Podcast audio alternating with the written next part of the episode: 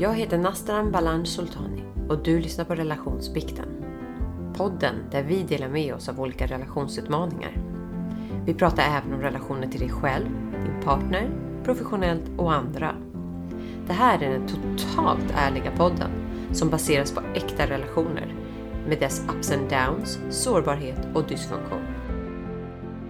I detta första avsnitt får ni en introduktion och bakgrund till mig Nastaran och till min man Rosse.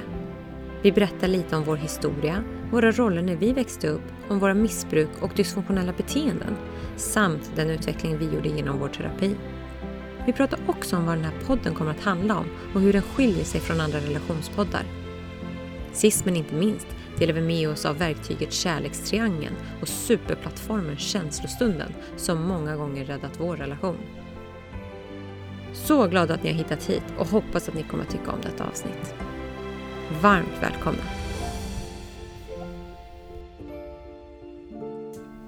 Välkomna till det allra första avsnittet på relationsbikten. Vad spännande det här är. Eh, och med mig har jag, eh, i den här podden har jag min ständigt hängivne gäst.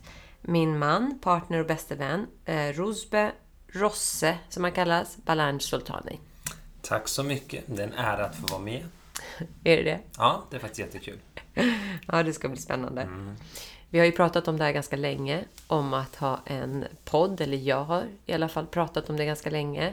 Eh, och eh, vi har ju gett några försök, men på grund av graviditet och spädbarn som precis föddes för några månader sedan så eh, har det blivit lite uppskjutet. Men det känns jätte, jättekul att äntligen få vara igång. Ja, den, och den här micken vi använder just nu har vi köpt för jättelänge sedan. Så det är väl också ett tecken på hur lång tid det har tagit från att vi...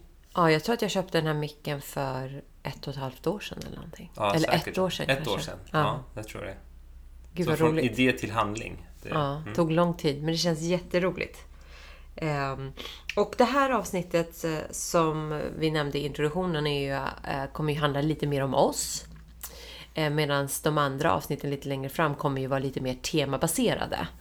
Eh, Så det här avsnittet är bara för att ge kanske lyssnarna lite mer bakgrund kring vilka vi är. Ehm, Så att de får lära känna oss lite och varför, förstå varför vi gör det här egentligen. Så vi ska få prata om oss själva och ni ska få lyssna på det. Välkomna! Ja, precis. Narcissisten i oss vill prata om oss själva. Nej, men det handlar väl kanske egentligen om att vi tror att vi eh, har eh, förhoppningsvis någonting att dela med oss av som andra kan tycka var- är intressant. Mm. Ja. Så vi tänkte börja berätta lite om oss själva då. Så ska du börja där, älskling? Eh, det kan jag Eller vill att jag börjar? Nej, jag kan börja. Ehm, vad ska jag börja? Nej, men jag kan väl börja med lite med... Jag är ju eh, 38 år, eh, född i Iran. Kom till Sverige när jag var fyra år och skulle fylla fem. Det här var ni- 1986. Ehm, hade bott i före detta Sovjet i några år på grund av när vi flydde. Tycker du om att säga Sovjet? Ja, det är lite roligt faktiskt. Mm. Att säga före detta Sovjet. Det är så himla... Jag vet inte, vad är det? Ja, det är så ancient. Ja. Ja. Nej, men så, eh, jag är utbildad eh, civilekonom. Jobbar med innovation och marknadsföring på ett stort bolag. Ehm, Och eh, är också diplomerad coach. Jobbar med eh, liksom personlig coaching ehm, eh, som handlar om självledarskap, hitta sig själv på så vis. Hitta sitt eget självledarskap. Eh, Jag jobbar med relationscoaching och också lite karriärcoaching. Ehm, och ja, det är väl vad jag gör idag. Om man tittar tillbaka på vem jag var som liten så var jag ju en eh, väldigt duktig flicka. Jag eh, var en högpresterare har varit det under hela mitt liv. Eh, gått mycket på vad alla andra och samhället liksom förväntar sig av en och vad, vad, vad samhällets bild är av hur man ska vara lyckad och så vidare. Eller vad, vad, vad man behöver vara för att vara lyckad. Så eh, jag, det har jag formats, det formades jag väldigt mycket av som liten. Du formades mycket av att vara något som alla andra ville att du skulle vara på sätt och vis. Och, och att vara duktig flicka, är det vad du menar med det då? Ja, men duktig flicka innebär ju att vara liksom, eh, ganska perfekt av sig, inom citationstecken. Eh, och eh, vara väldigt högpresterare, eh, ställa upp väldigt mycket, ta mycket ansvar. och så vidare. Och ehm, det här gjorde väl att jag... ehm, det gjorde att jag eh, blev en person som hade kanske gott självförtroende men jag hade ingen bra självkänsla. Eh, så liksom mina... Eh, inuti så var jag ganska osäker som människa. Och eh, jag var inte speciellt lycklig. Även fast jag presterade väldigt högt. Jag har liksom alltid haft bra jobb, jag har mycket vänner och så vidare. Så mådde inte jag speciellt bra. Och jag utvecklade en ätstörning på grund av det här. Som var väldigt självdestruktiv. Och det var liksom mitt sätt att få ut eh, min ångest. Ehm, och sen så var jag också i en eh, väldigt lång relation med eh, en man. Vi var tillsammans i åtta år. Och jag liksom, trots att vi egentligen hade det ganska bra så var vi aldrig riktigt fullt lyckliga. Eller jag var inte det. Eh, det var någonting som fattades och jag märkte liksom i slutet när vi började prata barn och så. Så kände jag att nej, men det här är inte riktigt, det här är inte rätt person för mig. Det här är inte rätt för mig. Och eh, det gjorde att vi gjorde slut och jag började en resa som handlade om att börja ta tag i mig själv. Du börjar ta tag i dig själv då. Du använder mycket ord som självförtroende, självledarskap tidigare när du beskrev vad du gör. Ja. Och det kanske vi återkommer till vad de här begreppen är. Och kanske till och med teman kan jag tänka mig. Ja, vi kan absolut ha det som tema. Jag tror många har en uppfattning om vad det är. Speciellt sådana som skulle vilja lyssna på en sån här slags podd. Ja. Nej, men jag tror Men, att så här, ja. kortfattat, självförtroende är ens prestationer. Ve- Vetskapen av att man klarar av att göra saker och ting. Mhm. Jag vet att jag kan springa, jag vet att jag kan klara av ett prov och så vidare. Eh, självkänslan handlar mer om att duga som man är. Oavsett mina prestationer så är jag en värdefull person. Eh, och det hade inte jag. För mig låg mitt värde i mina prestationer. Misslyckas jag med en prestation så betyder det att jag som människa inte duger. Just ja. Eh, Så det är skillnaden. Att kunna vara självsäker, själv, ha en hög självkänsla är att oavsett om jag presterar eller inte, oavsett hur det går så är jag värdefull som människa. Sen är det bra också om jag presterar, men det definierar inte mitt värde. Det definierar inte ditt värde. Det är en god självkänsla. Ja. Vad du presterar alltså. Okej. Och så, så du kom ur det här förhållandet och stannade upp och började titta inåt sa du. Vad, vad gjorde du då? Jag valde, jag hade ju gått i terapi lite från och till innan eh, för min ätstörning, men det var ingenting som egentligen hade funkat och jag tror kanske inte att jag var redo. Men jag kände någonstans efter att vi gjorde slut att vad är det som gör att jag inte blir lycklig? Här har jag ett bra jobb, jag har fantastiska vänner, jag är frisk, jag har, hade en relation som liksom många kanske hade tyckt var helt okej. Ehm, och ehm, liksom jag har familj. Nej, men jag hade allting. Jag bodde i bostadsrätt i liksom centrala Stockholm och så vidare och vidare. Eh, men jag var inte lycklig. Så vad beror det på? Vad är det som gör att jag sätter käppar i hjulet för mig själv? Vad är det som gör att jag inte kan känna den här lyckan? Så eh, jag började gå i terapi.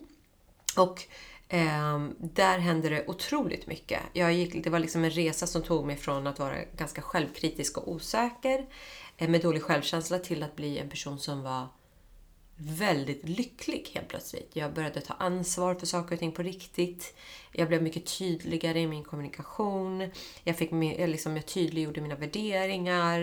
Eh, och jag fick liksom allmänt eh, mycket bättre eh, känsla av självvärde. Så för första gången i mitt liv var jag på riktigt lycklig. För första gången i ditt liv var du riktigt lycklig. Mm. Vad härligt det måste ha känts. Ja, det var fantastiskt faktiskt. Det var det. Så du var på toppen av ditt liv på sätt och vis. Eller i alla fall en topp. Ja, verkligen. Nej, men jag hade liksom... Eh, under den här tiden med terapeuten så hade jag jobbat mycket med liksom mina automatiska tankar. Jag hade jobbat mycket med mina grundantaganden om mig själv. Eh, och liksom det här med gränssättning och ansvarstagande. Eh, och mina automatiska tankar eh, var inte positiva. Och de kan vara en 20-30 stycken. Eh, och det är tankar som konstant är återkommande. Till exempel de, de tankar som konstant dyker upp base- m- med tanke på vad som händer runt omkring dig. Eh, så, eh, och de är oftast likadana eller samma.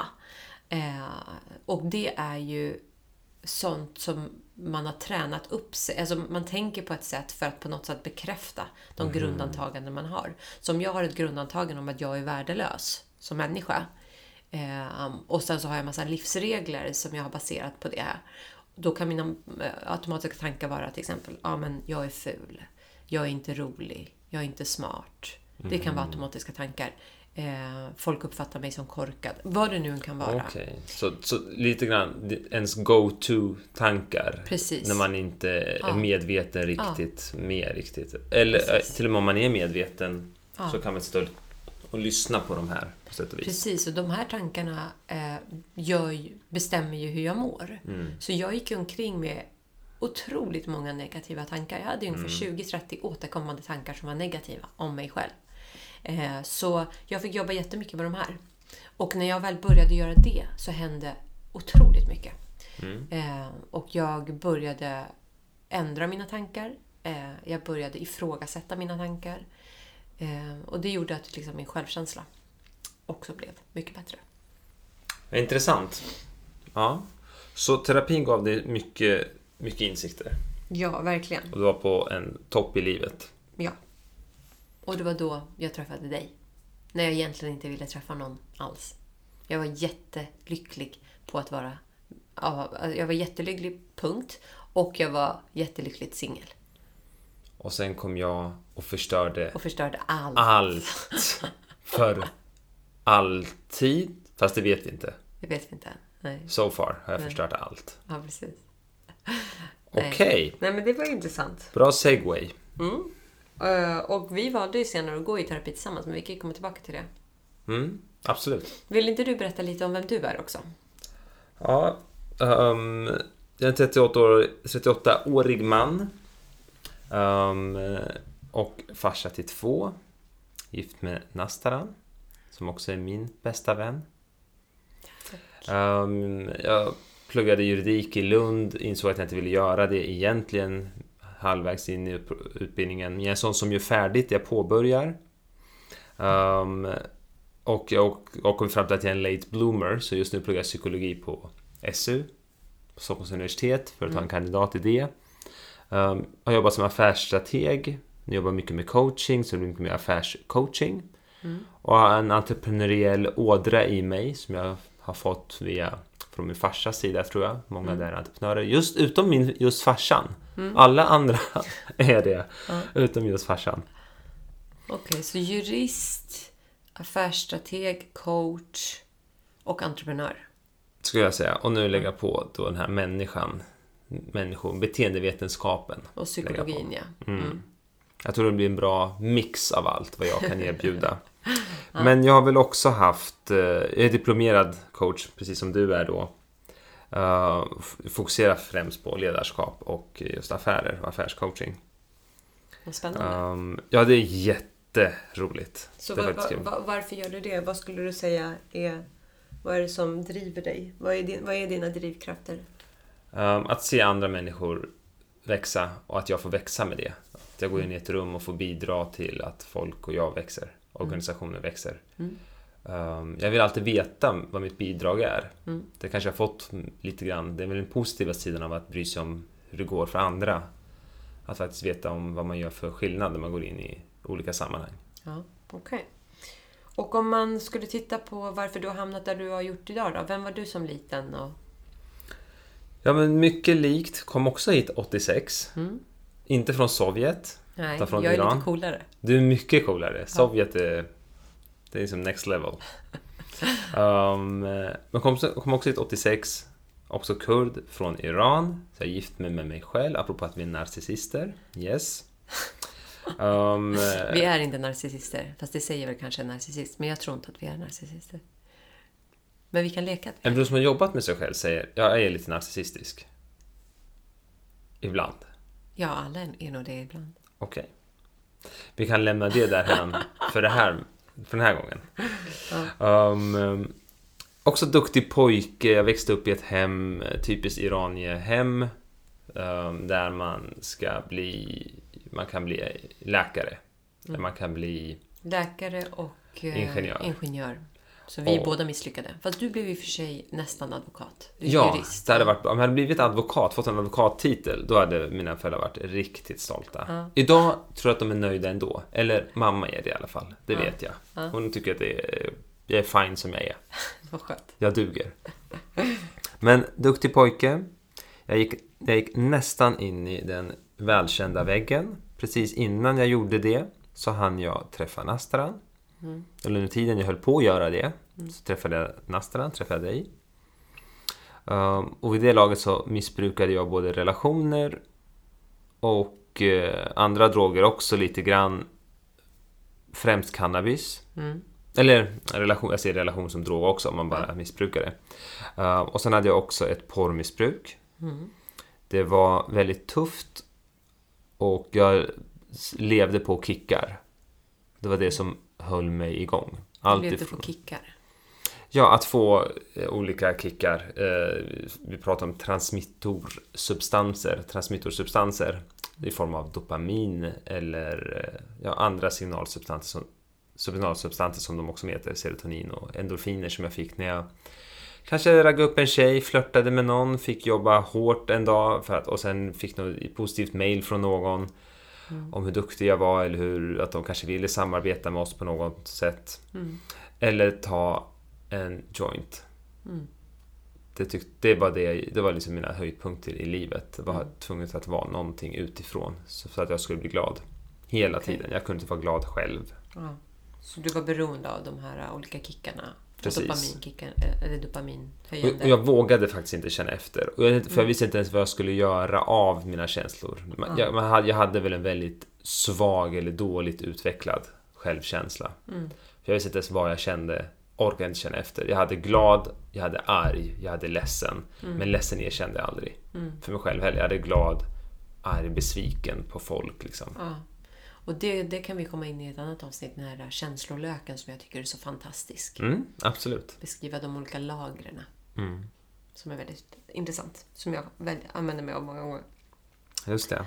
Eh, Okej, så eh, också en duktig pojke. Eh, missbrukade ganska mycket olika saker. Alltifrån relationer till substanser. Mm. Porrmissbruk. Eh, gick nästan in i väggen. Mycket grundade sig i en dålig självkänsla egentligen. Alltså egentligen så missbrukade jag också mina egna substanser som jag har i kroppen.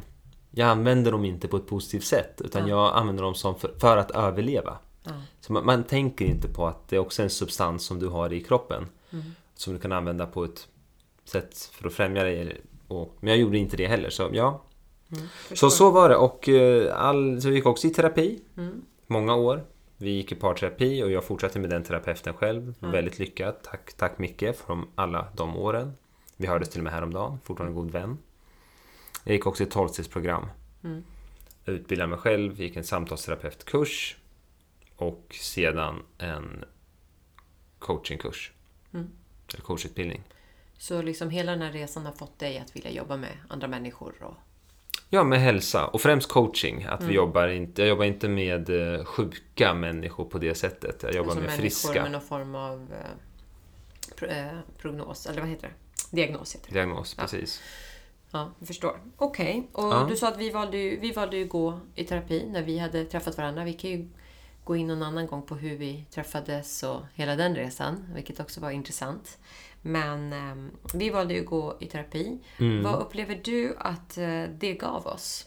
För vi gjorde ju det ganska tidigt. Vi hade, varit, vi hade träffats i ett år när vi väl valde att gå i terapi. Just det, och ganska snart så, så ty, tycker jag att Mm. du sa, men du, du, du, säger nu att du inte uttryckte det så, men jag uppfattar det som att går inte vi i terapi, eller rättare sagt går inte du i terapi Rosse, så har vi ingen chans och helst av allt vill att vi går.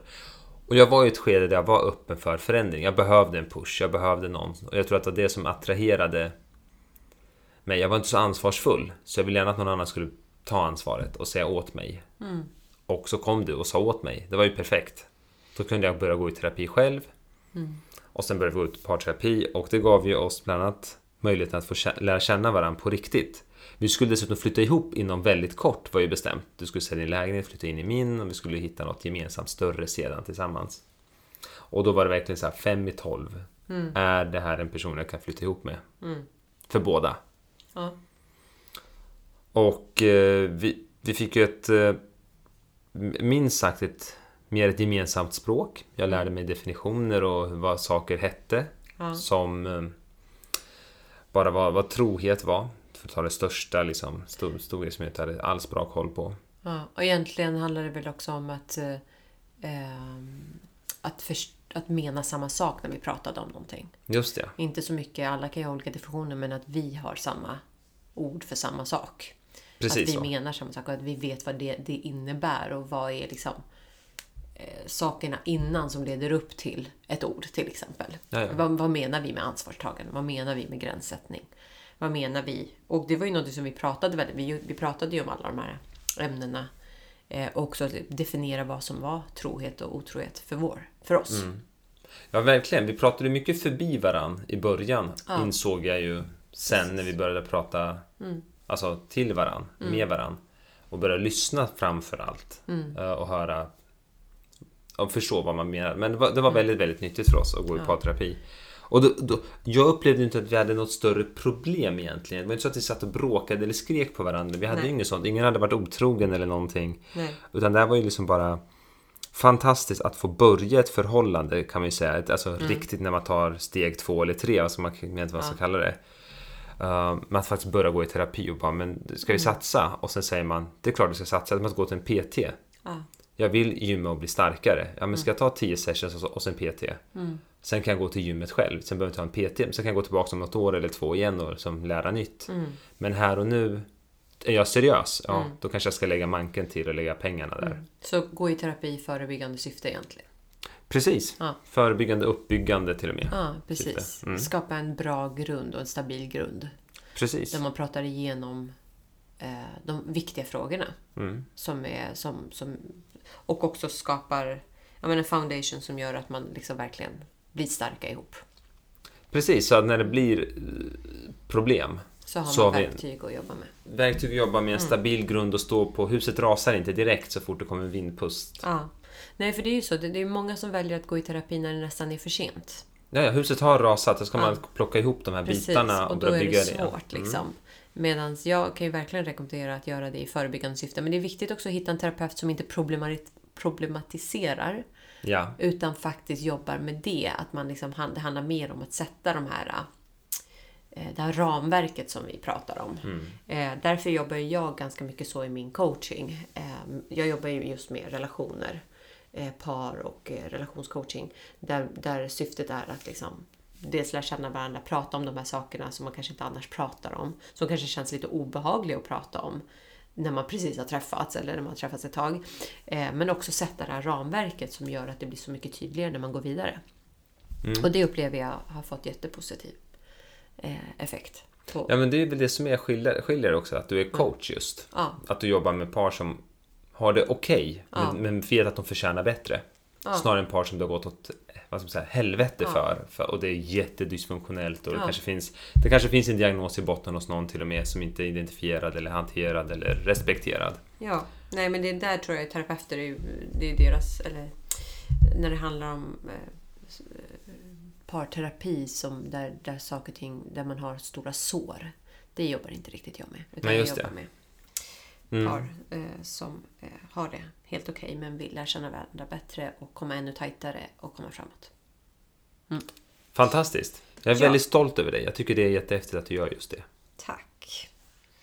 Eh, Men i vårt fall, så, vår terapi, det kändes ju verkligen som att det gick från att jag var inte helt säker på oss, men det gjorde att eh, jag gick från att vara ganska osäker på om du var rätt för mig, till att känna mig mycket tryggare med dig och inse att du faktiskt var en person som jag ville dela min framtid med. Så det var ju verkligen en stor vändning efter den här terapin. Ja, och jag tycker det var intressant. Alltså egentligen kan man säga, du, du, du säger nu att du var osäker på om jag var rätt person. Mm. Jag tror nästan man kan säga att du var säker på att jag var fel person först. Till och med så. För att Ja. den jag var då, det kan jag ju säga, den hade inte, vi hade ju inte funkat. Det handlade ju om att jag, för när jag träffade dig, då upplevde jag dig som otroligt ytlig och eh, oinsiktsfull. Mm. Ehm, men det som lockade mig, det handlade ju om att, du säger att du var fel person, jag skulle säga att du var rätt person. För jag såg dig, jag upplevde att jag såg den riktiga du. Just det, du att jag hade försöker- en potential som jag absolut Ja, inte och det liksom låter också så fyllde. flummigt, för speciellt så här, tjejer ska förändra sina killar. Jag var verkligen inte ute efter att förändra dig, Nej, det- egentligen. nej. Jag var ju så pass säker i mig själv och trygg, så jag hade ingen som helst lust att träffa någon som jag behövde förändra. Däremot så upplevde jag ju att du hade ju... Eh, när jag, när jag såg... Jag, jag, jag känner, och det låter flummigt, men jag känner att jag såg dig. Jag, du försökte visa mig ditt skal, men jag såg förbi den. Eh, och det, den personen jag såg inuti, det var den som jag blev kär i. Eller det var den jag blev intresserad av. Sen när det var tydligt att du ville börja jobba med dig själv, det var då jag egentligen blev kär och började älska dig. För det var då ditt riktiga jag kom fram. Men jag upplevde ju redan från början, när vi hade vissa diskussioner, så eh, kunde du liksom vara i helt denial över någonting. Eh, och sen så kunde du ringa mig lite senare, eller en vecka senare, och säga du, jag funderar på det här eh, och du har nog rätt. Jag, är, jag har inte tänkt på att jag gör så här, eller att det faktiskt är det som är grund, anledningen till varför jag gör någonting. Och det tyckte jag visade på att du hade en otrolig emotionell intelligens. Och, men det du saknade var den emotionella mognaden. Just det. Du hade kapaciteten, men du hade inte levt efter det. Du hade inte erfarenheten. Nej. Så därför så behövde du catch up. Du behövde liksom få till den här mognaden som kommer genom att faktiskt jobba med sig själv och börja leva på ett annat sätt. Jag, jag saknade ju till och med alltså jag saknade principer eller regler. Alltså det är bättre att ha någon regel Mm. än ingen regel. Men mina regler var ju, de, de få jag hade, Mm. de var ju bara tagna ur, ja, alltså, ur dysfunktion egentligen. Ur sånt som jag hade fått lära mig. Och de Men- Mm. var ju också, förlåt jag måste bara lägga till en sak. Jag upplevde ju också att de reglerna hade du satt upp för att skydda dig själv från att bli sårad. Absolut. Så genom att eh, låtsas om att saker och ting inte var viktigt eller nej, du var väldigt liberal Mm. i din tanke kring vad otrohet var. Eh, bara för att du inte ville bli sårad. Om du satte den jättelångt bort, det vill säga det finns ingenting som heter otrohet, man kan ha hur många som helst och så vidare. Då behöver jag inte heller erkänna att jag skulle kunna bli sårad till exempel. Ja, just det. Just det. Ja, anyways. Mm. Det, det, ja. Så nu vet ni för mycket om oss. Välkomna, så här kommer det vara. Den här nivån vi håller. Dyka. Så varför vill du göra en podd om relationer? Om vi tar det som en, en metafråga som det heter. Alltså jag känner så här att det finns ju andra relationspoddar uppenbarligen där ute. Men jag tycker att eh, det finns inte så många där ute som lyfter aktuella relationsfrågor. Så faktiska saker som händer i relationer. Ehm, Okej. som, och det är inte alltid folk vågar prata om det här. Eller jag upplever att det är väldigt mycket, man, Instagram och social, allting är så här, ja, men allting är så himla eh, färgglatt och positivt. Men vem pratar om faktiska Eh, frågor som är jobbiga i relationer? Och jag vill belysa de här sakerna. Eh, och förhoppningsvis så tänker jag att att vi kan ge lite inspiration och lite insikter när vi pratar om vår resa eller hur vi hanterar saker och ting. Det betyder inte att vi hanterar allting perfekt, kanske långt ifrån. Men vi har ju i alla fall jobbat med oss själva, vi har gått i parterapi, så vi har en del verktyg som vi använder oss av. Och, Eh, och sen är ju tanken också att folk ska få skicka in eller eh, ön- önska sig olika teman att prata om. Så vi kommer ju prata om andra människors teman eller saker som händer. Bara det. för att ge vårt perspektiv på det också. Just det. Så men andra så- människors teman. Vi kommer prata om oss väldigt öppenhjärtligt. Ja. Vi kommer också prata kring olika teorier och, ge, och berätta om de verktyg vi har använt. Precis. Mm. Och sen så tänker jag, och när det handlar om relationer så menar jag inte bara parrelation. Nej. Jag menar ju också relationer till vänner, relation till sig själv, relation till föräldrar, kollegor, chefer och så vidare. Just det. Ehm, Men sen så tänker jag också att vi kommer förmodligen bjuda in experter eh, som kan vara med och dela med sig av olika ämnen och så. Okej, så ibland kommer de också vara experter. Vad spännande. Ja. Um, just det, vi kanske inte har sagt det. Med oss i, i studion Ja. så har vi också vår son Lorenz som är två och en halv månader gammal. Han har sovit fram tills nu och nu är han vaken. Så vi får se hur det här går. Men det är livet som småbarnsförälder om man vill få någonting gjort. Så ni kommer höra lite ljud från honom också. Yes, det är hans första podcast. någonsin. Vår också. Ja. Så apropå då verktyg förut. Ja. Um, så kom, har vi också, alltså, vi har ju lite kunskap och metoder um, och modeller framförallt. Och nu vet jag att vi pratade om en grej precis innan vi satte igång dagens podcast. Så vi tänkte så här, det ska vi berätta om. Ja. Och det är det här med kärlekstriangeln. ja, men precis. För att jag tänkte så här, det här är, det är en bra mjukstart på, på det här och introducera ett, ett sätt att tänka egentligen, en modell. Och tänka kring vad kärlek skulle kunna vara. För idag blir det mycket parrelation som ni hör och inte den andra formen av relation som Nastan nä- nämnde. Ja. Så vad, vad finns det för olika element för en bra och sund eh, kärlek, skulle du säga? Eh, ja, alltså nu blir vi lite präktiga här, men eh, det här är ju vår modell som vi egentligen fick med oss från vår terapeut. Eh, sen kanske alla har lite olika modeller, men de elementen som vi tycker är viktiga för att eh, ha en bra relation består av tre saker. Och det är, man kan se det som en triangel och på varje sida så har man, det på ena sidan är det kommunikation, sen är det tillit och sen är det respekt. Och för att kunna få ha kärlek i en relation så behöver de här tre ingredienserna finnas. Och för mig eh, så utgår ju det här, började i kommunikationen och det är ju olika från, liksom, från eh, människa till människa. Men jag upplever att om man har en bra kommunikation så har man också chans att ha mycket bättre tillit och därmed också, och också respekt. Och liksom, jag, kan, jag kan tycka att eh, den är väldigt bra att ha med sig för att om vi till exempel har eh, eh, svårigheter en period, då är det lätt att gå tillbaka till den här tri- triangeln och säga liksom, men vad, vad är det vi fallerar? Är det respekten Just just, nu? Eller är det tilliten? Eller är det kommunikationen? Och jag upplever ju oftast att det är kommunikationen. För jag upplever att har vi kommunikationen så har vi tilliten. Eh, och sen har vi också respekten. Jag håller med. Mm. Det tycker jag också. Ja. Och jag- tänker på en grej nu. Den här, kommunikation, tillit, respekt. Jag menar, även jag, när jag jobbar Ja. med mina chefer eller kollegor så gäller ju det här. Ja. Så man har god... Man har kärlek till sin chef på sätt och vis. Ett kär- kärleksfullt sätt och... Alltså professionellt fortfarande, men kärleksfullt sätt. Ja. Har man kommunikation, tillit, respekt och kan få det också så gagnas ju även en sån relation av det. Absolut. Jag Ja. tror att det här är ingredienserna till alla typer av relationer för att ha en bra relation. Just ja. Med det sagt så är det ju ganska intressant att se, för ibland Alltså vi märkte ju oftast när kommunikationen brast och det var ju när vi var i perioder av stress eller så, som när vi skulle gifta oss eller när vi skulle, ja, när vi skulle planera bröllopet egentligen.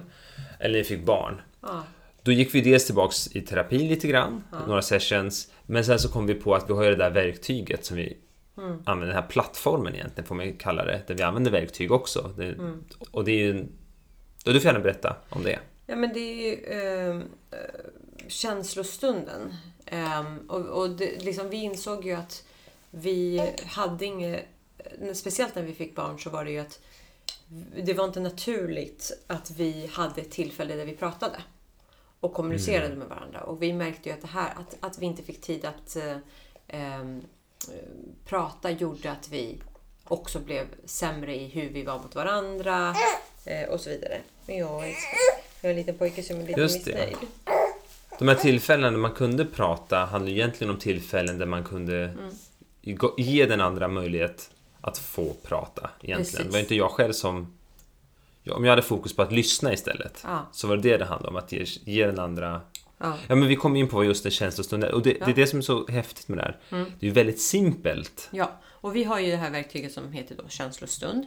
Eh, som vi kan berätta lite om. Kan inte du ehm, eh, beskriva vad det är? Okej, jag, jag ska göra det. Okej, ja. Uh, då, alltså, då pratar man egentligen utifrån sig själv. Och det är mycket jag-form som det ofta ska vara i terapi, lite mer, an- mer ansvarsfullt att prata så. Um, och så pratar man sig själv och sina känslor utifrån några områden som man kommer överens om. Och det behöver inte vara så jätteavancerat. För oss, för, för oss är det ju jobbet och föräldraskapet, vår relation och sen en själv. Ehm, och så kan det vara något annat, kanske relationen till en förälder eller relation till ett syskon eller något som händer på, på någon vänfront någonstans. Kan det också vara. Något som just nu är, håller en ajour och i, eh, kanske ockuperar tankarna på sätt och vis och känslorna. Ja. Så, så, så man pratar alltså, eh, ena personen börjar att prata eh, och pratar utifrån lite olika områden och teman. Och den andra, vad gör den andra? Den ska bara lyssna. Ja. Och, när den, och sen när den ena pratar färdigt så ska man i princip eh, spegla det på något sätt. Och vi valde ju först att man skulle spegla med sina känslor vad man upplevde att den andra Ja. har berättat precis. Ja. Men vi hoppade snabbt till att endast sammanfatta egentligen. Det här är vad jag uppfattar från det. Det blev lite robotiskt ett tag. Och spegla egentligen. Ja, precis. Att man speglar, sammanfattar att jag faktiskt lyssnat på dig. Att man visar det. Ja. Det är ett väldigt respektfullt sätt att visa någon att jag har hört vad du har sagt och det här är vad jag sam- sammanfattar det som. ja, jag förstår. Okej. Lorenz är väldigt aktiv. Han håller med oss, tror vi. Ja. Han vill också säga något, men just nu Så kan han inte. Han fick nappen istället. Det här är vår podd. Det här är vår podd älskling. Du får ha en egen podd när du blir äldre. Och man ska inte lägga in några råd eller värderingar eller så om Nej. man inte är överens om det. För jag upplever också att vi brukar ha liksom, vad är temat för den här gången? När vi märker att båda har pratat om någonting och vi känner Mm. att båda, det här är något som, ja det här var inget bra. Ja. Eller, oj det här har kommit upp som en tanke. Ska vi planera hur vi gör nu på fredag med, med den där saken, med den här bjudningen eller vad det är som båda Eller är stressade som var inför. känsligt som kanske var, behöver pratas om vidare. Men det är liksom inget måste. Man, man ska, eh, tanken med känslostund är att det är liksom en lite frizon där man ska få kunna uttrycka sina känslor utan att den andra ska tycka till. Precis. Det är lite det som är skärmen med den här. Så att det är liksom ett tillfälle där man bara får prata utifrån sig själv och vara säker på att den andra inte ska tycka till eller komma med råd. Eh, och det är, men samtidigt, vill man så kan man efteråt prata om någonting Mm. som är liksom bra. Och vad, vad tycker du liksom att det här verktyget har gett oss då? Um, ja, men vi märker när vi inte har haft känslostund på ett tag Mm. att eh, då blir vi lite kortare i tonen, blir mer praktiska, pragmatiska. Vi ska bara styra så att hemmet funkar och sen går var och en in på någonting eller kollar på Netflix eller något. Mm. Um, men när vi har haft känslostund så blir vi gulligare, trevligare mot varann och Ja. det, det är klart det påverkar barnen också att se att jag Mm. smeker det på armen Mm. när jag ställer en fråga eller sätter en, lägger en puss på pannan. Och det är lättare när vi har haft kommunikation om saker och ting. Om jag vet Mm. att du har det jobbigt och varför du har det jobbigt Mm. just nu, då tar jag det absolut inte. Då är det svårare att ta det personligt. Mm. Att hon är, gud vad sur hon är, blir istället vad jobbigt hon har det just nu. Mm. Det blir en helt Skapa annan... mer empati. Ja, mer empati, det blir en helt annan kontext i allting. Eller gud vad glad han är, så vet du Varför? varför det är helt plötsligt. Rosse är, Ja. maniskt glad. Vad är det som håller på att hända? Så när vi har känslostund så blir liksom de andra elementen i triangeln bättre. Det, då uppfyller ju kommunikationsdelen som är den Ja. absolut... Jag skulle säga det, det är liksom basen på triangeln, skulle Ja. jag säga. Ja. Men ja, Okej, men vad spännande. Hoppas... ehm, ehm, ja, men så, så vår känslotriangel och sen så då känslo... Eller nej, kärlekstriangeln och sen känslostunden som är ett verktyg som vi verkligen tycker är superbra. Och som du nämnde, liksom, när vi inte använt den på ett tag så märker vi att vår relation faktiskt blir sämre. absolut så. Ja. Absolut så. Så den rekommenderar vi starkt. Och vi gör ju den varje onsdag. Varje en gång onsdag? i veckan. Eh, sen blir det inte alltid varje onsdag, men vi försöker hålla oss till att köra det en gång i veckan. Eh, så tar vi en stund på kvällen och det behöver inte vara så länge. Det kan vara att man delar några minuter var eh, och that's it. Eller så kör man 15 minuter var. Man kan sätta av lite tid. Det är verkligen super. Ja, så ring oss inte på onsdag kväll. Eh, Onsdag kväll klockan åtta kör vi vår Kör, känslostund. exakt, låt oss vara. Um, Okej, Eh. så vad spännande. Då har vi pratat lite om oss. Mm. Introducera vad podden ska handla om. Vi har pratat om eh, en modell med kärlekstriangeln. Mm. Vi har pratat om en, ett verktyg som är känslostunden, en plattform där man kan få prata och bli lyssnad på. Och lyssna, träna sig i det. Mm. Um, vad kommer den här podden handla om framöver Nastaran? Det här är ju din podd. Vi ska ju säga det också, att det här är Nastarans podd. Jag är gäst tills någon annan, tills hon hittar Någon bättre. bättre, bättre gäster. Och då är jag, I'm out. Um, Ehm, ja. nej, men jag tänker att vi kommer ha olika teman. Som sagt, folk får ju jättegärna skicka in. Men andra teman som jag tänker, nästa vecka eh, kommer vi ha en, eh, ett specifikt tema som vi ska gå in på. Men eh, det kan vara teman som Vad är trohet och otrohet för oss? Det kan vara hur bryter man, eller kan man bryta relationen med en familjemedlem? Eh, vi kanske eh, kommer diskutera hur undviker man att hamna i två olika lag när man väl diskuterar någonting. Vi kanske kommer ha ett tema kring sex eller tillit. Eh, en annan grej som jag tycker står mig nära det är ju sårbarhet. Ett ämne som jag tycker är väldigt, väldigt viktigt och relevant i olika relationer. Så typ sådana typer av eh, eh, teman. Det låter jättespännande och eh, jag ser både fram emot det med lite, med, med lite skräckblandad förtjusning ska jag Ja. säga eftersom att Nästa det handlar mycket om oss. Ja, precis. Så det, det är ju verkligen utlämnande. Fast det kanske inte blir så utlämnande om ingen lyssnar. Men om många lyssnar så blir det utlämnande. Just det. Just Så vi det. får väl se. Men, det kanske eh, bara blir våra föräldrar, vilket är extremt jobbigt att, Ja. att bara föreställa sig att så Ja. kanske det blir. Och våra barn i framtiden, stackars er. Precis. Men så stort, stort tack för idag. Eh, Jag hoppas verkligen att ni har tyckt att det här var intressant. Nu som sagt handlar det ju väldigt mycket om oss. Så jag vet inte hur intressant det var, men eh, gå jättegärna in och tyck till. Eh, Kom med kommentarer eller förslag på saker som ni vill att vi lyfter. Och ni får jättegärna mejla till eh, hej relationsbikten.se om ni har synpunkter eller teman ni vill att vi tar upp. Hej att relationsbikten.se Precis. Och i nästa avsnitt så kommer vi ju att prata om vad jag gjorde när jag var rädd att Rosse skulle vara otrogen. Och huruvida jag hade rätt eller inte. Så den är ju lite Dun, dun. spännande. Okej. Ja, jag ser fram emot att höra den historien. Igen, i ny tappning kanske. Ja, vet jag. precis. All right. Så stort, stort tack för idag. Tack tack för att ni lyssnade. Tack för att jag fick vara med. Ja, tack för att du ville vara med. Och tack Lorentz för att du också var med. Tack Lorentz. Hej då allihopa! Hej då.